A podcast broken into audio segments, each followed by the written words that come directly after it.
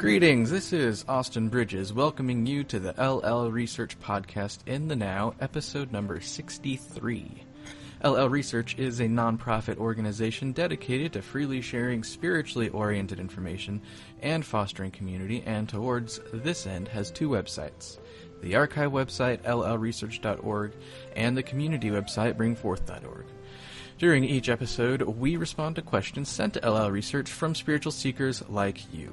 Our panel today consists of Jim McCarty, Gary Bean, and one very special guest, Jeremy Weiland, as well as myself. All of us are devoted students of the Law of One. Your questions allow us to explore the Law of One and related matters of metaphysical interest. We hope only to offer a resource that enhances your own seeking process. Please know that our replies are not final or authoritative.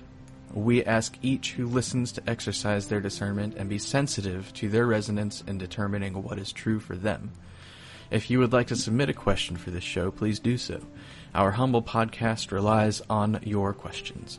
You may either send us an email to contact at llresearch.org or go to www.llresearch.org slash podcast for further instructions. Again, I'm Austin, and we are embarking on a new episode of LL Research's weekly podcast, or uh, bi weekly podcast, actually, in the now. Is everybody here and ready to go? Yes, indeed. I believe I am. Yes, Jeremy is here. And that would be our special guest, Jeremy, uh, one of the more frequent questioners on this show. Um, he always has the best questions, I think. But Today we are discussing a question that actually did not come from him, but we have invited him on the show because it relates to what we believe his path has been uh, recently, and he's a very eloquent guy. So we decided why not have him back on the show to make things a little more interesting. I got the pressure up. so, our uh, yeah, don't mess this up, Jeremy. Uh, our question today comes from Spencer via the Bring Forth forums, who writes In prior sessions, Q'uo describes the idea that there is a path of wisdom and a path of the open heart. Buddhism tends to appeal more to those on the path of wisdom, and Christianity tends to appeal more to those of the open heart. Also, I believe that Q'uo once said that the path of the open heart tends to produce results more quickly. In the United States, most spiritual seekers who are awakening are on the path of the open heart. However, some of us are unequivocally on the path of wisdom. It is easy for us to get stuck in a rut due to a rather academic approach to spirituality, and it is also easy to become emotionally stubborn because the knowledge of human behavior makes it difficult makes it more difficult to take social situations and interactions seriously. Beyond daily meditation and stillness, you always know people know what our initial answers are going to be, which is meditate. Um, how can we find balance and perhaps gain more of what is commonly found by those who cannot approach spirituality through an intellectual lens? So, first, I guess, let's get some initial reactions to Spencer's questions. Maybe uh, directly answering that question he asks at the end, and then I've got some follow up thoughts on the dynamic he's talking about to uh, ask you guys about. So, um, let's start with our special guest, Jeremy. What are your thoughts on Spencer's question? Yeah, I I think this is this is a question that really uh, gets into some of the things I've been thinking about lately, specifically uh, Buddhism. Um, and I have to say that um, I, along with him, thought that Buddhism was a much more intellectual path uh, before I started reading about it. Um, I don't really feel that way anymore. Um, in fact, I've been reading this book uh, by uh, a Buddhist nun named Pema Chodron called "When Things Fall Apart." The, the idea that there you have to make a choice of the path that you follow. Uh, if that's what the questioner means, I would dispute that a little bit. I think you need both of them. You need both the path of wisdom and the path of the open heart. And I think there's a reason why, in the sequence of lessons uh, through the densities, we open our hearts typically before we start uh, focusing on the wisdom path. Now, I know that if you're a wanderer, you may be here because you've already uh, integrated heart lessons, and that's fine. Um, I, I don't have a problem with that. I just would uh, point out that uh, there is a sense in my life, at least, in which focusing on the intellect has has has led to a distraction from uh, focusing on the heart. And so, uh, a, I don't think Buddhism uh, rejects the open heart. In fact, I think the whole Bodhisattva, I, I, I don't really pronounce it well, but there's a whole uh, school of thought in Buddhism that is not just on opening the, heart, but on dealing with the emotional energy of all situations and using that as good grist for the mill. Um, and that's what I've been uh, focusing on lately. Um, so why don't I just leave it there and recollect myself? yeah, I think that's actually a good place or a good thing to say initially is that um, I'm not sure how accurate Q'uo's perception of Buddhism is necessarily, and none of us. I think Jeremy, you'd probably be the most uh, knowledgeable about Buddhism in general, so it's good for you to state that up front. Um, Jim, what do you think about Spencer's question? Well, I was wondering if he was talking about consciously choosing to pursue the path of wisdom instead, or if anybody would be consciously choosing the path of wisdom over the path of the open heart, when we know that the heart is the center we're trying to open to get into the fourth density of love and understanding. So I was I was just wondering um, if people uh, how people would make choices if they are aware of what we need to do to get there. And then I'm also wondering secondarily, actually more importantly, um, what really happens when we choose to do one thing or another because in my own experience, I have chosen well, way back in the beginning when we had the Ra contact, I even asked uh, quote or quote raw question about uh, my balancing. I thought, well, I'm um, trying to accept myself and trying to become the creator and so forth. So wouldn't it be more sensible to just get right to being the creator? And you know, I was sort of uh, intellectual and arrogant with that particular question. And uh, Ra gently let me know that um, before you could accept yourself, you had to know what it was you were accepting, and which was to tell me that you don't, you're not doing what you think you're doing. it was a really nice way of saying it too. Mm-hmm. Um, so I, I know that for many, many years, I thought that I was pursuing the path of the open heart.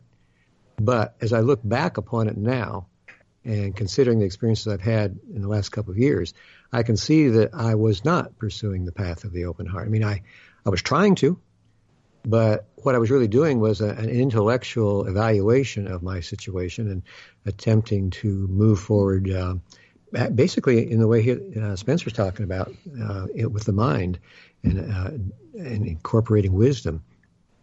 And for me, it didn't happen that the heart opened because I tried to open it it seemed to open because it was time for it to open. And there were stages to it. And I was not in control of those stages. So I'm um, just wondering how much our choices are really effective, how, how, um, how we can really direct our own growth when we know we have pre incarnative choices that will at some point kick in. Um, when Carla passed away, it was within two weeks. that All of a sudden, this uh, starter's gun went off in my body, mind, spirit, and I was on another journey. And it wasn't something I chose. I didn't say, well, well, now I'm, I'm going to just do this. It, it happened to me. And there were three or four other things of that nature that helped me to open my heart.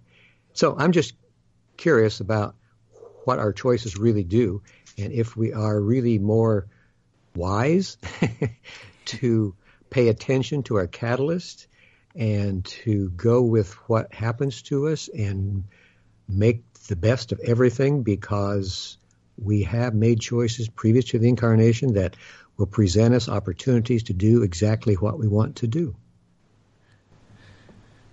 Uh, that is an amazing question. I wish that we could ask Ra something like that. Um, but that, that's great discussion too. Uh, thank you for that, Gary. What are your thoughts on Spencer's question? You might be muted, Gary, if you're trying to talk right now. So Jim was saying something. he said some things, and I wanted to say some things in reply to those. Uh, oh yeah, yeah. Quickly, uh, Jim had said that like Jim was pondering at what level free will is really operating, like because things happen to Jim. And my quick um, cursory thought was that um, if if the choice isn't made on a conscious level for the heart to open, but nevertheless it does, then perhaps the role of the conscious mind in that regard is to um, assent to the change, to support the change, and even prior to that, to foster the environment within which that change can emerge in the first place. So, you know, maybe your conscious choices were attending to yourself and the environment and your general orientation as a spiritual seeker. And in that space, the heart could emerge. But um, just a quick thought could be, you know, off the wall, wrong. So, in my reply, I just wanted to uh, examine what wisdom is relative to the heart in brief. Because um, they are distinct energies. They're, as Ra says, two sides of the same coin. And as Jeremy says, they don't have to be exclusive paths. You need both, uh, certainly, uh, upon the positive path. Um, but nevertheless, there is a distinction between them. And I think that the downside to the intellectual capacity is that it keeps experience at arm's length. Um, the intellect spends a great deal of time analyzing, categorizing, compartmentalizing, and creating conceptual barriers between and around experience. Um, indeed, the intellect can create uh, a consensual world that may or may not correspond with you know what's happening. And all the analysis that the intellect can perform is is needed to help the processing and the integration of experience. Ra does ascribe to the blue ray the function of integrating one's experience into the overall self. But uh, it's first and foremost the heart that really breaks the self open to experience um, Jeremy sent us that Pema Chodron book, and, and she emphasizes uh, that point as well.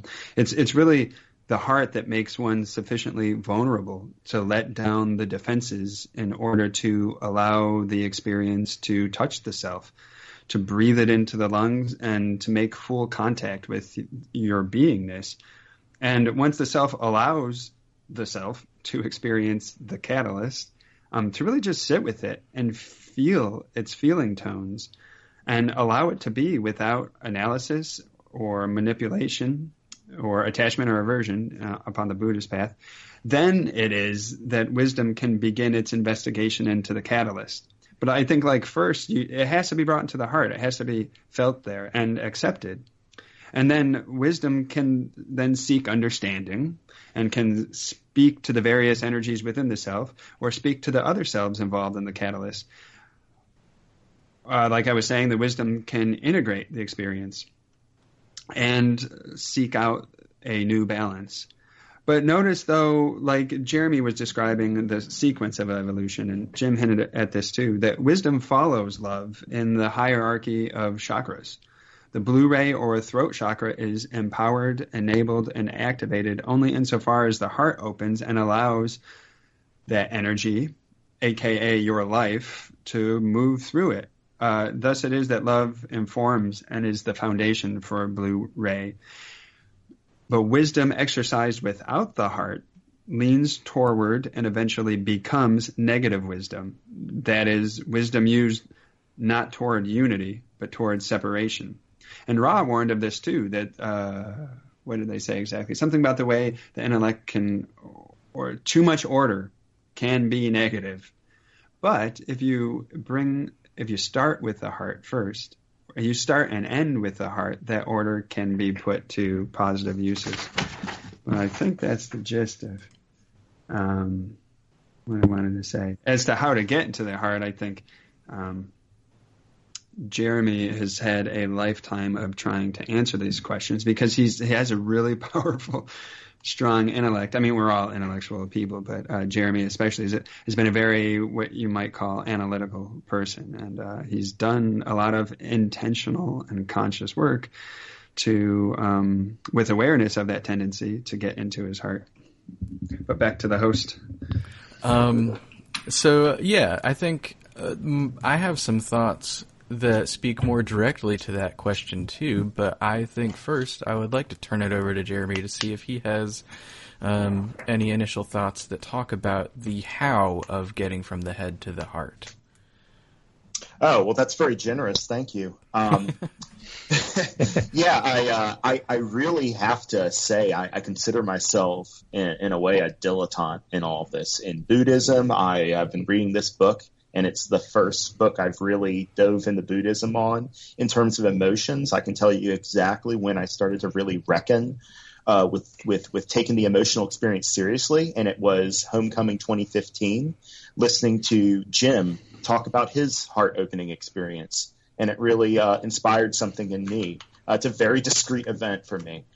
Um, I think that uh, so I had very similar uh, notes to what you said, Gary. Um, I, in terms of how the intellect uh, is a way that sometimes can protect us and and, and, and distance us from heart-based experience.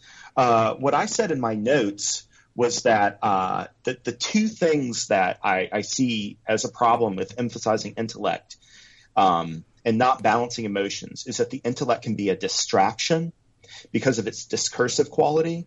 Uh, this is similar to the story you told uh, before, Jim, about how you would be doing work and you'd have these stories going on in your head about what you're going to do and anticipating things. I do the exact same thing. Um, so there's this distracting quality to it, but there's also a justifying quality to it. The, justi- the justifying quality is problematic because it allows us to ignore the emotional charge of experience that occurs to us. Um, when we can use our mind to channel it into, well, it's because of this thing or it's because of that thing. Um, and we sort of like cage it off in this like, you know, crystalline structure of thought instead of really letting it seep into our body and our heart and feeling what that feels like. Um, I think that's where the intellect really becomes um, a an impediment to forward progress. Um, and this is, you know, just to just to one more point. I think this is why the balancing exercises, as those of Ra describe it, are so useful. One of the things that stand out to me about their uh, quote on that is they talk about how once you, for example, are balancing anger and you can sense the randomness of the energy, I think that thing about the randomness of the energy is really useful because there's something implied in there. You guys might not get this from it, and maybe I'm wrong, but I see them really saying when you balance this emotion, you separate your thinking about it from the raw experience of the emotion, and then you can experience that emotion um, untethered and un, un uncontrolled by your you know discursive thoughts that just keep going on and on and on. And once you can feel that emotion on its own terms, you have the ability to really balance it and then freshly think about it, freshly marshal your intellectual resources towards using that emotional energy and, and accepting it. So that's that's all I really have to say on that. That is um, that's very insightful, uh, especially that example you just used about the anger and the randomness of it, and it's very related to how what I was going to say. So it uh, segues into my response to Spencer perfectly. But an initial thought on that concept of uh, allowing the anger to be perceived in the raw emotion of it versus the thoughts. You talked about Ra saying you re- then realize at that point the randomness of it. Before that point, I think that the thoughts that it generates make us think that it maybe isn't so random, that there's some sort of logic to our anger, that we're justified, like you're talking about. We have a reason to be angry, and then we follow that trail of logic and kind of fool ourselves into thinking that that's the where the emotion comes from. But then once we allow ourselves to stop that logical thinking and just allow the anger to be perceived for what it is, then we realize that it's actually a lot more random than we've uh, let ourselves believe. So that relates to my uh, thoughts about Spencer's question and sort of a direct uh, way that I think people can try to get from the head to the heart, and that is to just put a pause on that rational analysis that uh, we can tend to do with our emotions, especially those who call themselves or might perceive themselves or really are more on the path of wisdom. I think people like that, which I'll say I believe you know, I classify myself as that as well because I just find have found it for a long time difficult to really get into the open heart, and I felt so much more comfortable rationalizing things. But uh, in doing that, in rationalizing things, I think that we are sort of bypassing the uh, root of the emotion. So um, it's a great thing that Ra gives us in this perspective of emotions being um, tools of insight and generating from internal imbalances or biases. Uh, it's one of the most freeing things that has I've ever learned is uh, that perspective from Ra. But I'll say that when I first learned about that, it was like um, anytime I'd experience an emotion, I'd sort of just be like, oh, hey, let me just immediately take this into rational analysis and figure out where it's coming from and what it's saying about me. And uh, instead of you know, sitting with the emotion and perceiving it, I would immediately run with it and start to uh, abstract it and try to figure out where it was coming from inside of me so I could soothe that portion inside of me uh, where the anger was coming from. So, uh, I'm not saying necessarily to stop rational analysis of emotions at all. Uh, don't, you know, n- never analyze your emotions again, but instead, um, honor the emotion for what it is instead of immediately taking it into your rational analysis and uh, accept the emotion as a part of you and uh, just allow it space, allow it a point at the center of your being as you observe it in love. And that's an internal um, approach that I think can help people get more into the heart rather than in the head. But you can then turn that process outward, I think, in how we perceive people that we feel we can serve. In that, I think people with this strong rational capability tend to meet people who might need our help or might seem like they need help, they're suffering, and immediately that person's issues become an abstract problem for us to solve. And we sort of uh, stop listening to the suffering. We stop paying attention to the suffering itself and instead attack it as a problem to, to solve. And this service then becomes sort of this goal in and of itself. And I think that a good way to uh, get to the heart in that situation is again to pause the rational analysis instead of immediately thinking about how can we solve this problem that needs to be solved that's in front of us. Um, give pay honor to the suffering that you're witnessing and to the person who is suffering and listen to them and um, really give them space to be who they are as an entity. And sometimes that's all somebody needs as a service. They don't necessarily need you to fix their problems for them. They just need to express themselves and their suffering, and that is the best way that you can serve them. So, um, inwardly and outwardly, I think that we can just pause the rational analysis, and that really helps to get to the heart. Um, so, any initial responses from uh, any of you guys? Uh, Gary or Jim, do you have any direct uh, advice about how to get from head to heart?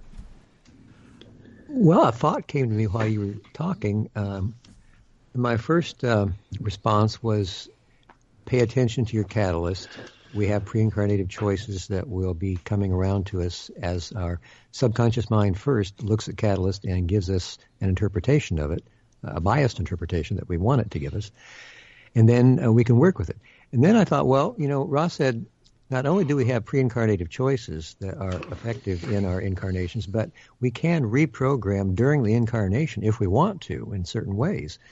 So I was thinking if we were trying to open the heart, maybe besides balancing the catalyst that comes our way, we could, in meditation or contemplation, we could look at our day that we just had and imagine what it would have been like to have responded with an open heart in whatever situation we were in and meditate on that quality. And I think that if we would do this over a period of time, it would be like uh, forming an image or a channel of what it would be like to have an open heart. We don't know what it really looked like metaphysically or anything, but we do know, or the, think I know, that if we continue to make an effort in that direction, that we are adding energy to this image and this concept, this channel, and burnishing it like we're uh, shining it, making it uh, bright and, and, brilliant. And perhaps at some point then it would uh, mesh in with pre-incarnated choices or take precedence over pre-incarnated choices.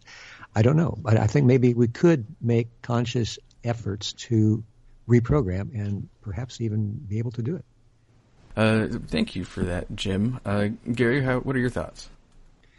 Oh, a couple thoughts. One was Oh yeah, I wanted to amplify just a little bit more about what you were saying, Austin, about when you meet with somebody and, and they share with you something that they are experiencing, especially if it's a problem, then immediately the rational analysis kicks in and, and wants to try solving the problem for the person. But you advise like suspending that momentarily and just being with them.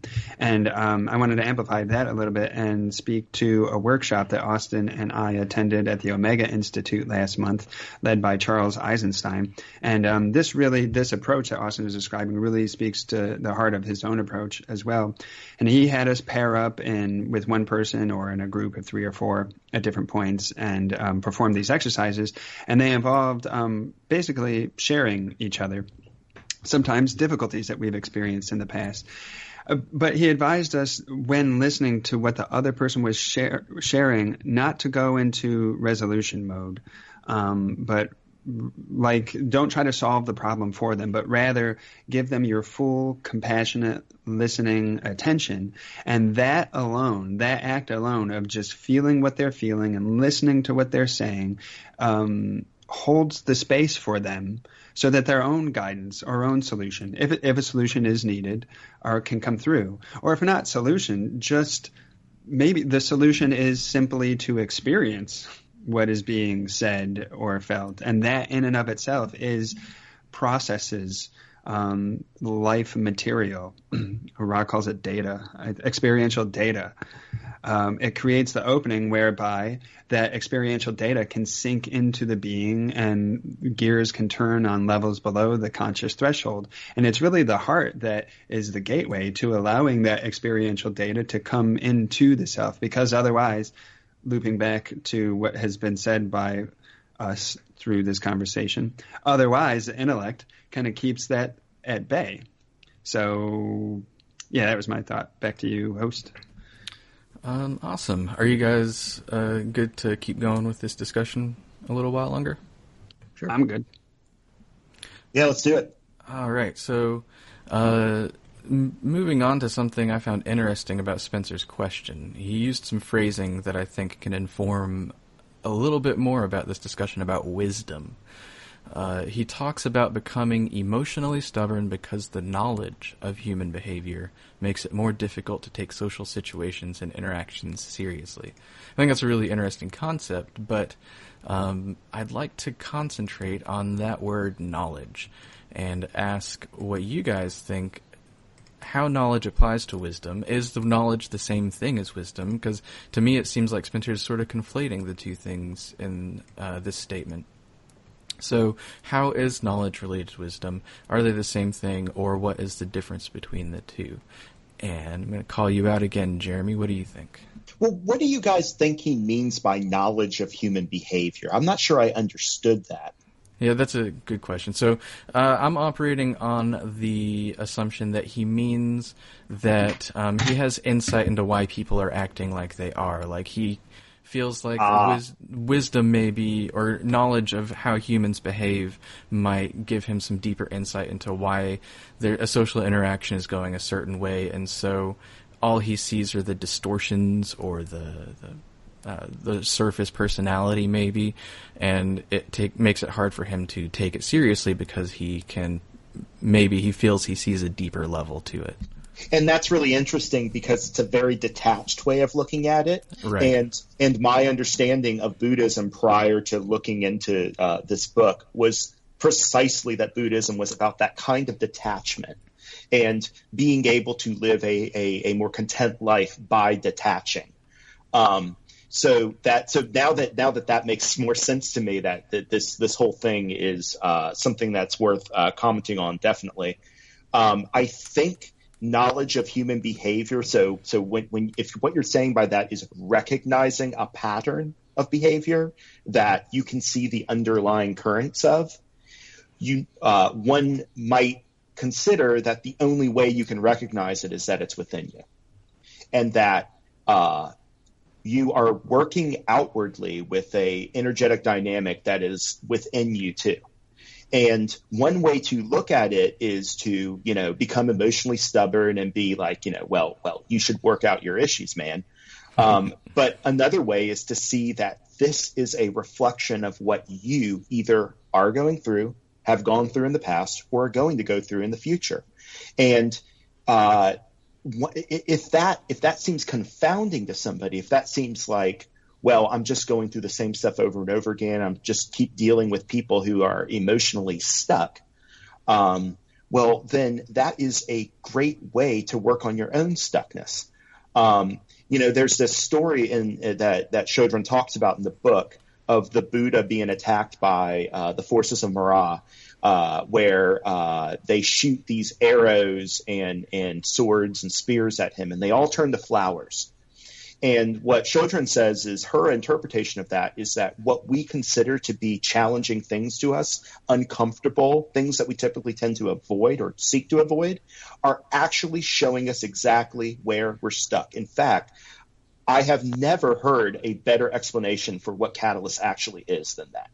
Being stuck, I, I interpret that as blockages and showing where we're stuck, that's the role that Catalyst plays. We see it as this thing to be overcome, this problem to avoid, but it's actually exactly what the path is. And that's actually a, uh, a precept of Stoicism too, that the obstacle is the path, that the things that are actually way, you know, you know, coming in on you, making you feel small, making you feel rigid, uh, uh, uh boxing you in, uh, giving you that spiky, uncomfortable, feeling that you just want to just throw down everything and just run away. That is precisely where you need to work on, and it is the it is your best friend.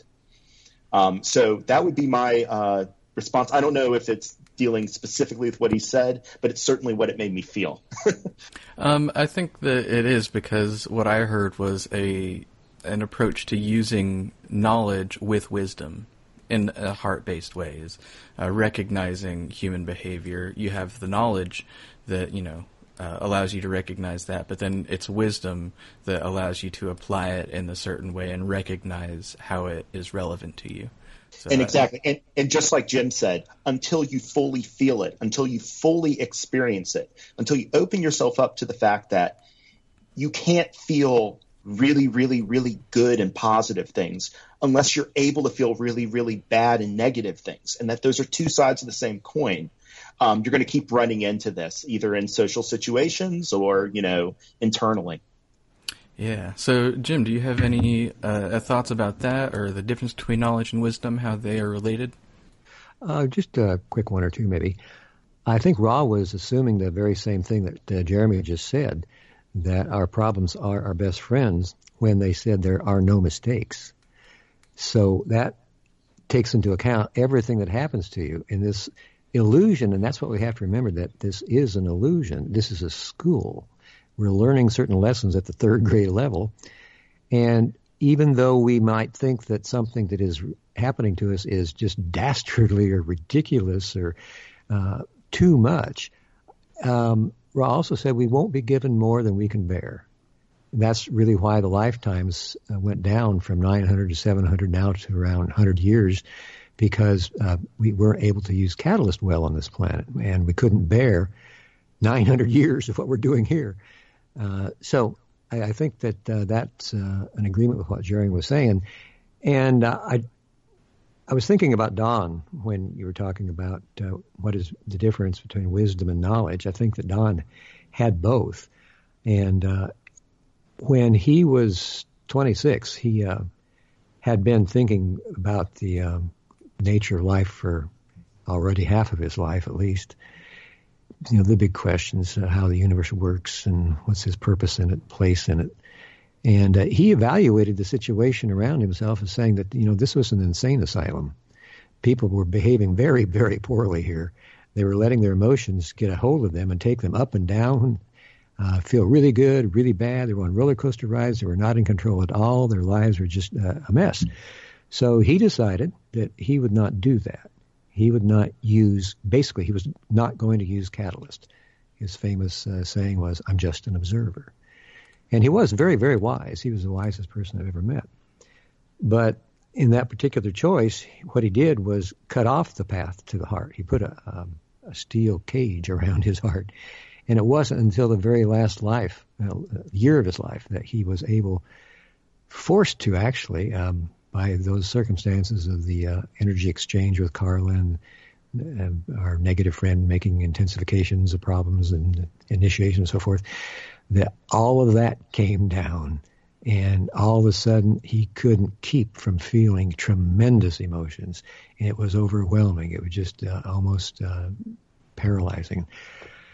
So in that regard, you know, the choice that he made to be, you know, let his wisdom take the, the lead in his life was uh, something that really got him a long distance, you know, but it couldn't take him all the way. I mean, it, it who else could have asked those questions to Ra? You know, he had that uh, intelligence and intuition and wisdom that was just unsurpassed. But then in the end, uh, the, he had to be balanced, and uh, it was a rough balancing. And um, well, that, that I guess that's it. What I had to say. Yeah, um, the dynamic that Ra's said that you trio had, uh, you know, Carla represented love, you represented power, and he represented wisdom. So, um, I think that's an interesting uh, thing to contemplate. Gary, uh, what are your thoughts? It may be semantics, but I tend to see knowledge as information collecting. Like one could have knowledge about uh, arts or commerce or mathematics or any particular field of human inquiry, um, whereas a being could be very wise without having a great deal of knowledge. um, they could lead a very simple life that does not have much contact with the complexities and intricacies of our society. Um, I think Jim and Jeremy, especially what Jeremy was saying earlier, um, moves more toward what actual wisdom may be. Um, wisdom is a is a sort of clear sighted seeing that isn't necessarily diagnostic of every situation. I mean, the wise entity doesn't look at the person with blockage and say, "Aha, you are blocked because this and this happened in your childhood, and here's how to fix you." But rather, I think um, wisdom moves more in the direction of what Jeremy was describing that all is the self, and all is a reflection of the self. So the wise entity, the, the truly wise entity, um, uh, will look at a situation and see his or her mirror. And um, I think responsibility. Am I out? No, I think he's just laughing because that was a funny noise. All right. That's cool. All right. Um, and the transcript will just have to put in brackets funny noise right there. Um, so what was I saying? Where's oh clear-sighted seeing and seeing all as a self. Um, there's a certain taking of responsibility in the wise entity too, because they see that where the unwise entity may project that that um, their own experience onto somebody else and see the other self as the cause, whereas wisdom would inform the self that the actual cause and genesis of the experience is within. The other self is just the mirror or the proximate cause. So turn the attention and look within. Which isn't to say that there's not something to deal with on the outer level, but inwardly, that's where the catalyst is really beginning and where the work really is. And so that's a measure of wisdom, as is um, communicating the self, radiating without expectation of return is what Ra's said. So taking that the love that one has in one's heart and giving it outward and not having that giving be contingent on what the other person uh, says or does or whether that person returns the gift. That also is an aspect of wisdom. And um, finally, I wanted to say that I had actually highlighted take social situations and action interaction seriously because, like you, Austin, I felt that that was um, indicative of what Spencer might be thinking. And in terms of taking social situations and interactions seriously, that could uh, point to a, a few different uh, mind states or perspectives that Spencer has, including that could be uh, a form of condescension, even to say, um, you know, to look down upon what these idiot humans are doing. And, um, you know, I figured this out and I'm above it. And I'm not accusing you, Spencer, of that. I'm just saying that it's a possibility. Uh, but also it could be indifference, um, closer to what Don was experiencing. Like, um, I've seen through the nature of this catalyst, it doesn't um, have any hooks in me. I am indifferent to it. Uh, and I, I think that is part of wisdom, maybe to not get so thrown around in the turmoil. In fact, Ra says to the truly balanced entity, um, all things are love and an opportunity to love. So you're not caught in the drama per se. So that that is wise, but um, indifference itself, if if um, if that is where Spencer is going, I don't think that is necessarily wise. But anyways, I'm getting into rambling territory. Back to you. Well, I think it actually uh, brings up maybe the last and final topic that I had. Um, what I hear all of you talking about in wisdom sounds like what I would consider the positive approach to wisdom, and that, especially what Jeremy was talking about with how recognizing the human behavior can then help you re- relate to that human behavior by based on what is inside of you, and that to me is a unifying thing. It is uh, bringing a closer connection between you and the behavior and the person who is exhibiting that behavior um, closer together because you are recognizing the commonalities and on the deepest level recognizing that those behaviors are coming from the exact same place um, uh, within the creator. So uh, I think that this is a, a positive uh, wisdom approach and I actually you know, just uh, listening to you talk about the indifference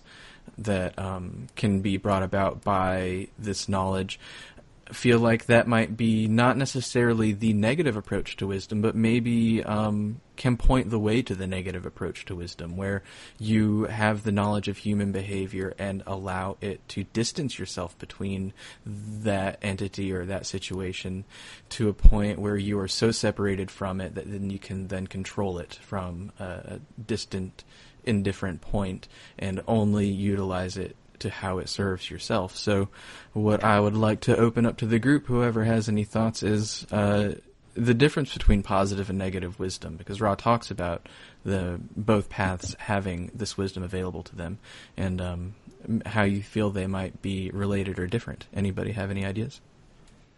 Quick insert. Uh, Jim was the one that was verified to have been bitten by the serpent of negative true. wisdom.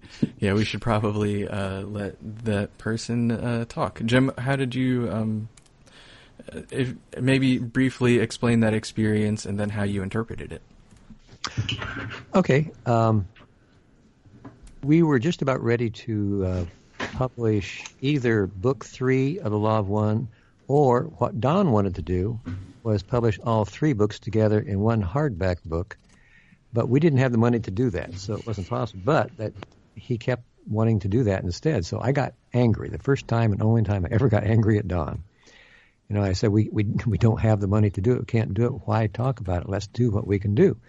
So that was a disagreement that lasted for about a day, and uh, what I was doing was focusing on the thought of what to do. I was not focusing on Don and why it was that he wanted to do this, or I wasn't showing any kind of compassion toward Don. I was separating myself from Don. I was saying that I had a better idea. I had a workable idea. His idea wasn't as good as mine, and it wasn't workable. So I held on to the idea instead of holding on to Don. And that caused the separation between us. And I think that's the difference between positive and negative wisdom. Uh, positive wisdom sees a way to make uh, a, a, bond between two people, a way to share inspiration, a way to share information, a way to be together in a, a higher way. Whereas negative wisdom finds ways to separate and to dominate and control. And so I was in some way trying to separate, did separate myself from Don for a day and tried to get my way because I thought my way was the best way. you know, so that's uh, how it worked for us. And uh, it didn't take too long for the uh, the spider. I think the spider bit me that either that night or the night the next night, and I I woke up with um, three um, bite marks on my left arm, and within two weeks I'd gained 30 pounds of water weight because my kidneys have been adversely affected and my supra renal glands had been affected. So that was the way it worked. Yeah, that's. Um, I think Ra talks about that in session 101. If anybody wants to uh, look more into that, because it's a very interesting event that happened. Uh, Jeremy, have you ever contemplated the difference between positive and negative wisdom? Oh yeah, um, especially with respect to emotions, like we're talking about now. I think a lot of what negative wisdom is is the ultimate protection of feeling bad. Hmm. And you know the reason why the reason why I say that is uh, one of the most poignant uh, turns of phrase in the Law of One material is uh, those of Ra describing themselves as the brothers and sisters of sorrow. Drove deep into my heart with that um, because uh, what what I started to realize maybe they were saying was that they loved us so much that they were willing to feel the pain and really look at the pain that we're feeling and that that was how much they loved us. Um, when you use your intellect um, as a way to avoid feeling that deeply, um, you actually trap yourself in that. You actually, if you can't face a particular negative emotion, you will keep facing that negative emotion over and over again. That is just how the universe works. And um, we think we have a choice about what we can feel. Um, but what we really have is a, it's kind of like what the Course in Miracles says. You have a choice on when you feel it. You don't have a choice whether to feel it or not. And that being a full uh, expression of the creator means being able to feel the entire spectrum of emotion. And that is hard to face, but um, we we have good uh, resources for that. Um, the intellect can be an ally in that, but you have to use the intellect um, in line with. You have to use the intellect to take advantage of the full feeling, not just what you want to feel, but all of it. And once you have that basis, um, you won't need to, the separation of distancing yourself from feeling bad and then going the full circle of you know wanting to make other people feel bad and and, and feeding on that that tension um, you can just accept it all as self. And when you feel bad you feel bad. And when you feel good you feel good. And it's all the self. That's what i have to say. Awesome. Gary what are your thoughts? Yeah the, uh, jeremy i had never considered brother and brothers and sisters of sorrow in quite that light before about uh, feeling the pain and or the the entirety of the creation, and that makes that's very insightful. I enjoyed that. Um, positive versus negative wisdom. Um, I would see, like in essence, negative wisdom is still wisdom. It's just without love love completely omitted. And the pure the negative wisdom, the less love there is to be had until there can be wisdom with literally 0.0% love available. Um, the the negatively wise entity, I imagine, um, I don't believe I've ever met one, but um, can still have that same clear sight about the situation. But because there is no empathy, there whatsoever. There is no desire to relate. There's no desire to support. There's no desire um, to recognize the interconnectedness and the mirroring effect. Rather, there is battle. There is uh, judgment of the other self, and the the clear sight of wisdom itself, whether positive or negative, but on the negative path, that clear sight can see the vulnerabilities and weaknesses of the other person and seek to exploit those. um, for the benefit of the self. The negative wisdom is maneuvering and conniving and trying to come out on top and be superior or be the one that is in dominance or so on and so forth. Um, but I think it's important to remember too that in wisdom there is wisdom is a light and it is a power and it's the same light that the positive entity uses. It's just to cycle back to where I started without love, without empathy. And um, to conclude, I wanted to say regarding Jim's experience that Jim had this anger towards Don that led to conceptual separation in his mind, and he was focusing on that separation instead of their underlying unity. And there was an immediate feedback mechanism, like he got bit by the spider within 24 hours. And uh, I wanted to say that if I was under the intensity and brightness of the light that you three stood in for the Ra contact, that I would be so hosed. I, with feedback mechanisms that rapid and effective. Like I, I don't know how long I'd be able to hold out because uh, I do have a very grumbly brain or mind. Work in progress. But anyways, my thoughts. All right. Well, we are probably coming up on our time. I did want to share a quote from Ra that uh, Jeremy and Gary touched on um, especially Jeremy. And this isn't directly related to wisdom, but it is at least inspirational. And it's when Don was talking about, or asking Ra about why they answer the call, basically. Um, and uh, Ra says, The general cause of service, such as the Confederation offers, is that of the primal distortion of the law of one, which is service. The one being of the creation is like unto a body, if you will accept this third density analogy.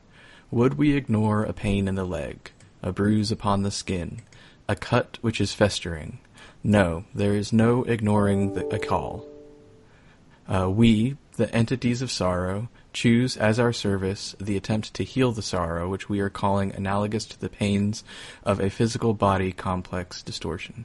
That's in um, session 14, question 18, and I think it speaks to the fact that they're calling this pains in the body as if they are feeling the pain themselves. Like uh, they are the creator's brain recognizing a pain in the creator's leg, and they are seeking to soothe that pain. So.